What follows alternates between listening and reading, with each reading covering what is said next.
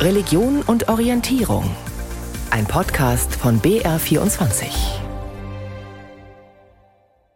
Streicheln, mästen, hätscheln, schlachten. Nutzen oder leben lassen um des Lebens willen.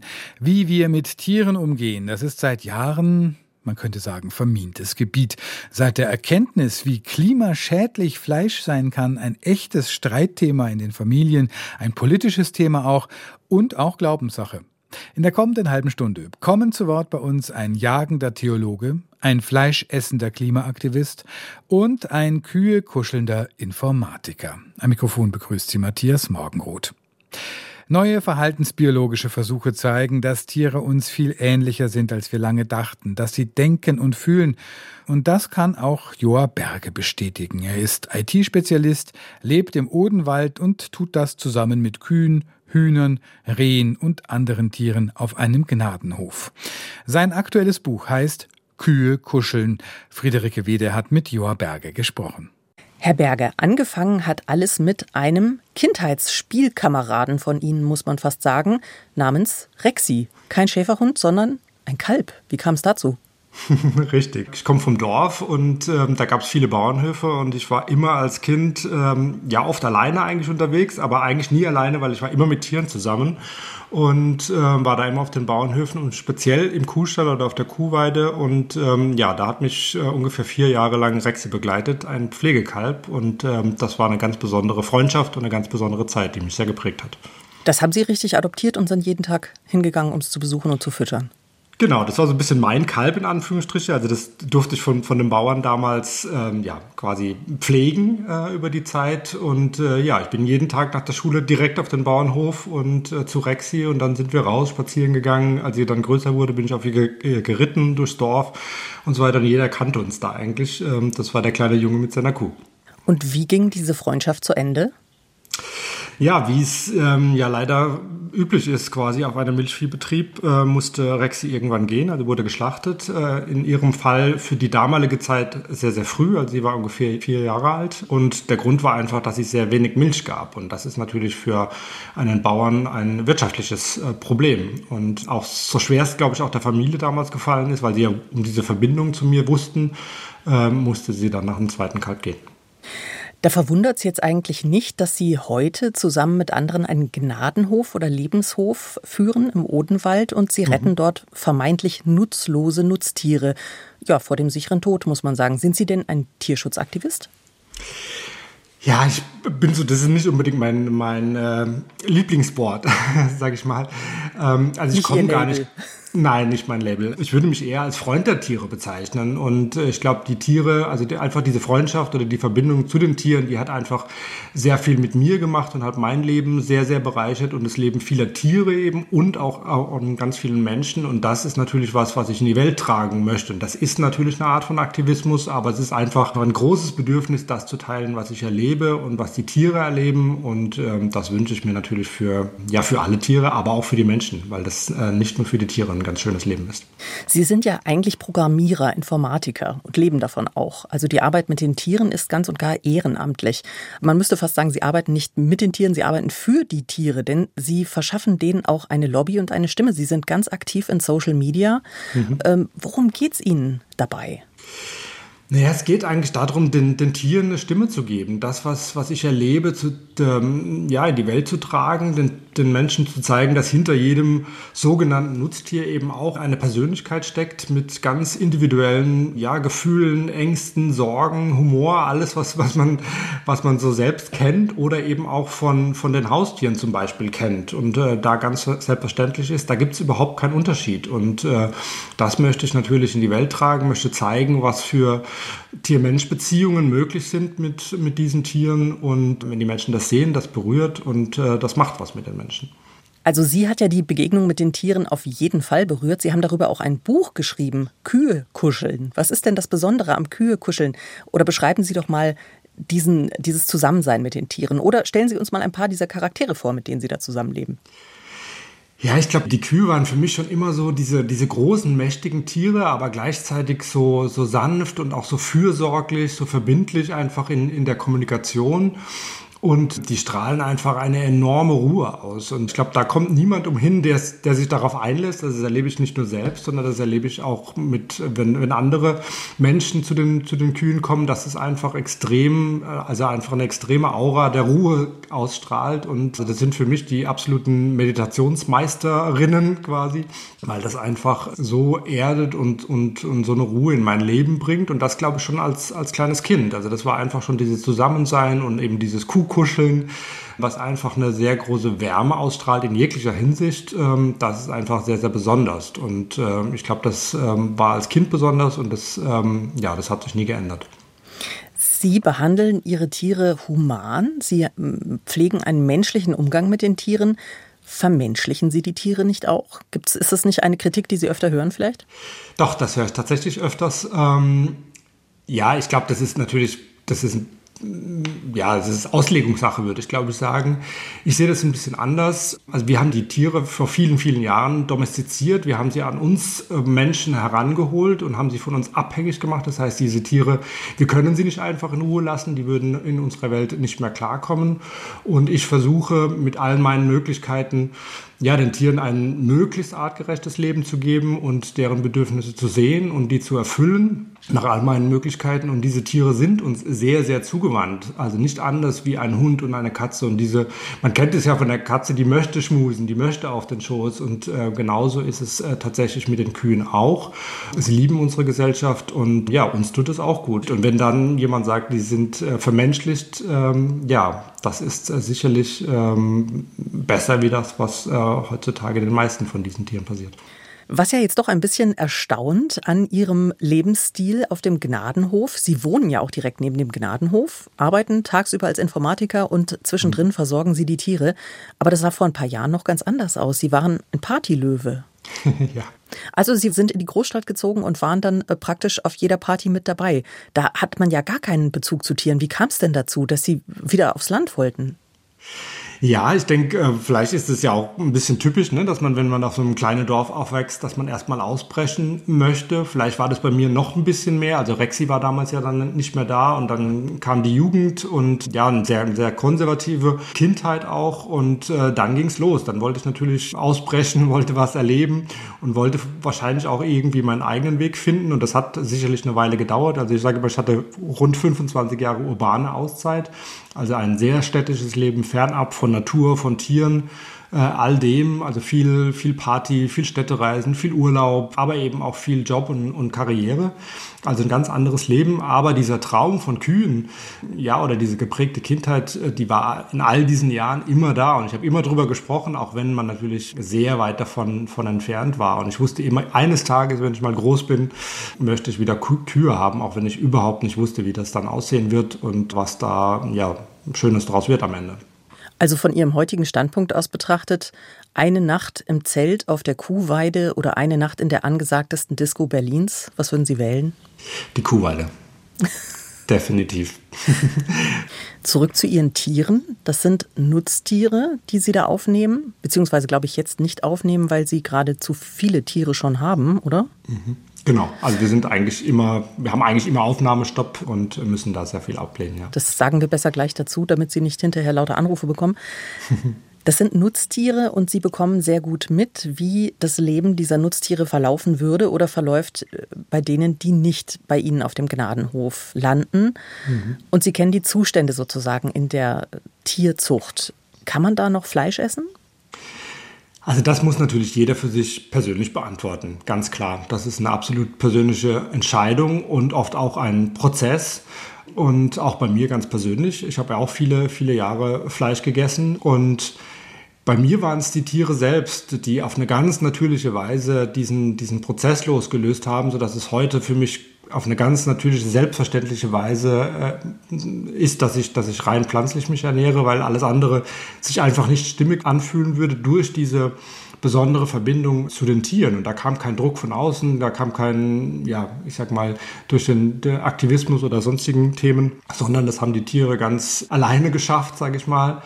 Und äh, das, deshalb kann ich das nur empfehlen, einfach diesen, diesen, ja, diese Verbindung zu den Tieren wieder zu, zu suchen, die uns komplett oder vielen Menschen einfach verloren gegangen ist und wir das überhaupt nicht mehr in Zusammenhang bringen, was da, was da dahinter steckt, was für Lebewesen mit eben all den, den Sorgen und Ängsten und Bedürfnissen sagt Joa Berge. Und wir bleiben bei der Schlussfrage.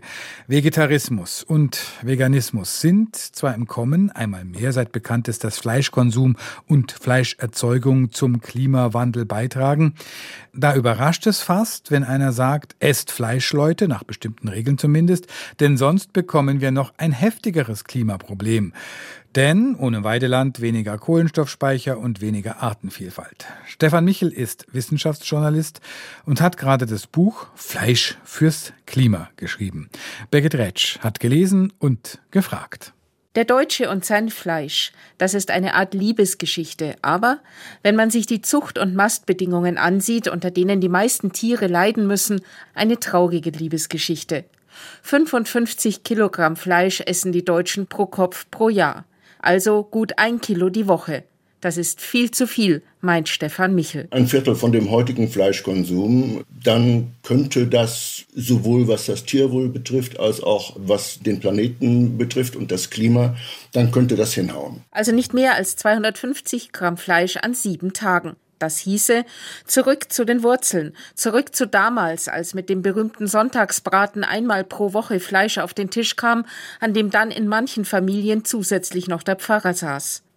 Diesen Konsumverzicht im Land der Grillfreunde, Grillkameraden und Grillsportvereine kann man sich allerdings schwer vorstellen. Michel sieht drei Hebel, wie nachgeholfen werden könnte. Hebel Nummer eins. Diese Schockbilder, die auf Tabak-Zigarettenverpackungen seit vielen Jahren vorgeschrieben sind, ich glaube schon, dass die auch ihre Wirkung gehabt haben, dass das eine relevante Zahl von Menschen vom Rauchen abgehalten hat. Ich glaube, dass viele Leute das Fleischessen sein lassen würden, wenn ihnen mal jemand eines dieser Videos zeigt, wie beispielsweise die Mastschweine gehalten werden oder wie beispielsweise es in so einem Putenstall aussieht.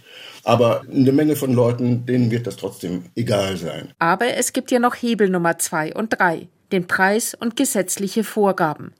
Michel schlägt 0% Mehrwertsteuer auf Grundnahrungsmittel wie Getreide, Hülsenfrüchte, Obst und Gemüse vor, dafür 19% auf Fleisch und Milchprodukte. Da käme dann auch eine Menge Geld zusammen, mit der man den Bauern helfen könnte, auf nachhaltige Produktion umzustellen. Und er plädiert für gesetzliche Regelungen, im Idealfall auf EU-Ebene. Da muss halt gesetzgeberisch nach und nach dran gearbeitet werden, dass die Tiere tierschutzgerecht gehalten werden. Was beispielsweise heißt, dass sie entweder komplett im Freiland gehalten werden oder aber wirklich einen großen Teil der Zeit im Freien sind. Zum Beispiel. Dadurch wird dann automatisch das Fleisch teurer. Michel will das Bewusstsein für Fleisch und dessen Herkunft schärfen, hält es aber für zwingend notwendig, dass Fleisch weiter gegessen werden darf und gegessen wird. Denn maßvoller Fleischkonsum sei ein erheblicher Beitrag fürs Klima und die Artenvielfalt. Mehr als die Hälfte unserer Tier- und Pflanzenarten hängt vom Grünland ab. Es wäre eine Katastrophe für die Artenvielfalt, für die genetische Vielfalt der Erde, hätten wir kein Grünland mehr. Grünland gibt es aber nur mit Weidetieren und Weidetiere gibt es nur, wenn wir Weidetierfleisch essen. Mit Vegetariern geht Michel in seinem Buch hart ins Gericht, da sie ihren Verzicht auf Fleisch nicht konsequent zu Ende dächten. Täten sie das, müssten sie auch Quark, Milch und Käse von ihrem Speiseplan streichen. Denn die Tiere würden ja auch von ihnen benutzt. Besser sei es vielmehr, vom ganzen Tier zu profitieren. Sonst würde das Fleisch von derzeit 40 Millionen ausrangierter Legehennen und einer Million nicht mehr profitabler Milchkühe vernichtet werden müssen, allein in Deutschland pro Jahr. Nachhaltig wäre das nicht. Veganer aber sollten aufpassen, dass sie nicht genmanipuliertes brasilianisches Soja kaufen, denn dafür würde Regenwald vernichtet. Und mit einem Dogma räumt Michel entschieden auf. Ich habe mich schon immer massiv geärgert über diesen Unfug mit den methanrülpsenden Kühen, den die meisten Veganer und Veganerinnen ja bis heute wirklich glauben. Sie glauben, die Kühe hätten einen maßgeblichen Einfluss auf die Erwärmung des Erdklimas. Das ist völliger Unfug. Dass der Methanspiegel in der Atmosphäre steigt, und zwar dramatisch steigt, hat mit den Methanrülpsern der Kühe überhaupt nichts zu tun, sondern mit der Erdöl- und Erdgasproduktion und insbesondere mit der Fracking-Technik. Also, richtig ernährt sich aus Michels Sicht, wer seinen Fleischkonsum auf ein halbes Pfund pro Woche einpendelt und vom Biobauern kauft, und zwar auf direktem Wege. Nach Hofbesichtigung, damit klar ist, wie die Tiere gehalten werden. Denn Bio sei nicht gleich Bio. Hühnerställe in Biobetrieben dürfen auch mehr als 1000 Tiere pro Stall haben. Das ist Massentierhaltung. Dann ist zwar vorgeschrieben, dass die ein bisschen Auslauf haben müssen. Sie müssen die Möglichkeit haben, ins Freie zu laufen. Nur wenn der Freibereich völlig unattraktiv ist, wenn das nur ein kahler Boden ist, dann gehen die Hühner nicht raus. Sie sind dann letzten Endes genauso gehalten wie in einem konventionellen Betrieb und sind auch genauso krank wie in einem konventionellen Betrieb möglicherweise. Auch Rinderfleisch verdiene oft nicht das Bio-Etikett. Wenn ein Biohof die so füttert wie auch ein konventioneller Hof, nur dass die Futtermittel bio erzeugt sein müssen, dann ist das lange noch nicht nachhaltig. Ja? Also bei Bio ist erlaubt, dass die zum Beispiel Silomais bekommen. Das ist nicht nachhaltig. Da ist Grünland vernichtet worden, um Mais anzubauen, damit die Kühe mehr Milch geben. Das prangert Michel besonders an, wenn für die Aufzucht von Tieren Nahrung verbraucht wird, die den Menschen auch direkt satt machen könnte. Denn selbst für die ökologische Landwirtschaft schreibt das EU-Recht keineswegs vor, dass ausschließlich artgerechtes Futter wie frisches Gras, Heu oder Grassilage verfüttert werden müsste. Damit gingen jedoch große Ackerflächen für die Ernährung der Menschheit verloren. Fleisch fürs Klima sagt Stefan Michel. Eins ist sicher, Differenzierung tut gut. Kann man Pfarrer sein und Jäger zugleich. Du sollst nicht töten, aber bei Tieren ist es anders. Der Mittenwalder Pfarrvikar Corbinian Wirtsberger ist bei der Feuerwehr, fährt in seiner Freizeit auf dem Sanker mit als Rettungssanitäter und er hat auch einen Jagdschein. Mein Kollege Louis Knoll, Korrespondent im Oberland, wollte genauer wissen, was einen Geistlichen antreibt, auf die Pirsch zu gehen und hat ihn begleitet. Also wir gehen jetzt hier von Grün aus über den Isarsteg. Die Isar hat im Moment ein bisschen Wasser. Wie oft kommst du daher? Da gehe ich ganz gern her, weil, weil man seine Ruhe hat. Da sind wenig Leute. Da, es ist einfach schön, es ist wild romantisch da hier hinten Richtung Vorderes. Da kommt man super zum Nachdenken. Und jetzt äh, sind wir unterwegs Richtung von der Wildfütterung und ein Teil von deinem Weg auch zur Jagerei, der geht hier auch entlang, ne? Ja, äh, wir sind gerade auf dem Weg Richtung Winterfütterung, also Notfütterung, weil bei uns ja die Winter dann doch relativ lang und hart werden können und dass die Viecher, was gut über den Winter kommen, werden sie halt manchmal, gerade wenn es hart ist, ein bisschen zugefordert. Im klassischen Weidmannsgrün empfängt mich Pfarrer Wirtsberger. Leichte Bergschuhe, grüne Hose, Hemd und Jacke, auf dem Ärmel ein Wappen des Vatikans. Der Bart des 40-Jährigen zeigt erste graue Borsten, die Augen blitzen freundlich aus dem wettergegerbten Gesicht. Schon nach den ersten Schritten ist für mich klar, dieser Geistliche hat eine eigene Mission. Ja, sich im, im Wald zu bewegen hat immer was für mich mit Entschleunigung zum Tor. Weil wenn man mit dem Tempo, wo man normalerweise umeinander marschiert, durch den Wald geht, wird man garantiert nichts finden, nichts sehen, weil das Viech einen schon auf zwei Kilometer hört und riecht und sieht je langsamer man sich bewegt, je bewusster man da ist, desto eher fällt einem irgendwo auf, wo, wo was unterwegs ist. Bei uns zwei fällt mir zum Beispiel auf, wie deine Schuhe knirschen, weil du viel zu viel vorgehst. Ertappt. Mein Bergschritt, mit dem ich normalerweise unterwegs bin, um bei dem Tempo mitzuhalten, ist ungeeignet für den stillen Weg des Wildbeobachters. Wir biegen rechts ab ins Unterholz. Der Boden ist moosbewachsen, meine Schritte werden automatisch leiser. So eine klassische Fläche, wo am Vormittag und am Nachmittag das Viech austritt. Die Glocken stören es nicht, die sind gewohnt, dass da einmal Kier sind. Aber darum haben wir so eine große Freifläche, wo man dann schon sieht, wie die Tiere aus dem Wald auswechseln. Gerade die Rehe dann zum Naschen anfangen, zum Essen anfangen. Da kann man uns mal so ein bisschen durchbewegen, vielleicht sehen wir was. Ich sehe vor allem einen Mann, der intensiv in der Natur lebt und sich seiner Schritte bewusst ist. Dass er jetzt sein Gewehr im Spind im Keller hat, stört nur wenige in seiner Gemeinde. Einige Auswärtige feinden ihn deshalb an. Bis jetzt benutzt er es nur auf dem Schießplatz. Ich habe mir selber jetzt aufgegeben, dass ich das erste Jahr auf jeden Fall nichts schießen will. Ich gehe äh, regelmäßig auf den Schießstand, um zu trainieren, um, wenn es soweit wäre, wirklich sicher zu sein, dass der Schuss dort trifft, wo ich will. beziehungsweise wo es vernünftig, wo es ethisch vertretbar ist, dass der Tod des Tieres maximal und plötzlich eintritt. Ob er dann im entscheidenden Moment den Abzug zieht, da ist er sich noch nicht sicher. Ich lerne immer noch weiter, bin mit erfahrenen Jägern unterwegs, die mir da äh, helfen und die mich da anleiten. Aber wie es dann im letzten ausschaut, ich habe keine Ahnung, ob ich es dann könnte oder sage, na, ich, ich kann das nicht. Aber ich will mich dem auf jeden Fall aussetzen. Sein Weg ist ungewöhnlich für einen Kirchenmann. Selten hat mir jemand so unverblümt gesagt, er will das Tier, das er isst, auch selbst erlegen. Ich habe meinen Fleischkonsum schon ziemlich, ziemlich gedrosselt, weil ich mit der in Anführungszeichen modernen Art der Tierhaltung relativ wenig anfangen kann. Ich bin sehr viel in Kontakt mit Bauern, die ein sehr persönliches Verhältnis zu ihren Tieren haben und für die auch Schlachten und Wursten und alles dazugehört diese Art von Umgang mit Tieren, die finde ich gut. Aber wenn man dann im Supermarkt das Fleisch kauft, man weiß nicht, wo kommt's her, was sind das für Haltungsformen, da sind dann Stufe 1 bis 4 oder 1 bis 5 draufgeschrieben. Aber wie das dann konkret ausschaut, also das ist ein Umgang mit, mit der Schöpfung, mit dem ich nicht mitgehen kann. Theologisch beruft sich der Gottesmann auf Jesus, der nach der Überlieferung zwar sicher nicht gejagt hat, für den aber der Fischfang seiner Jünger am See Genezareth in Israel das tägliche Brot war. Jesus hat Fischer berufen und hat mit ihnen Fisch gegessen. Er hat mit ihnen das Paschalam ge gegessen. Und von daher, ich sehe in der Bibel keinen Widerspruch. Ich mache niemandem einen Vorwurf oder mache niemandem Vorhaltungen, wie er zu leben hat erwarte aber auch, dass mir niemand Vorhaltungen macht. Was sagen seine Gemeindeglieder? Einen treffen wir auf dem Heimweg. Ferdinand Reindl aus Wallgau schaut gerade nach seinen trächtigen Jungkühen. Die sind brav und schön.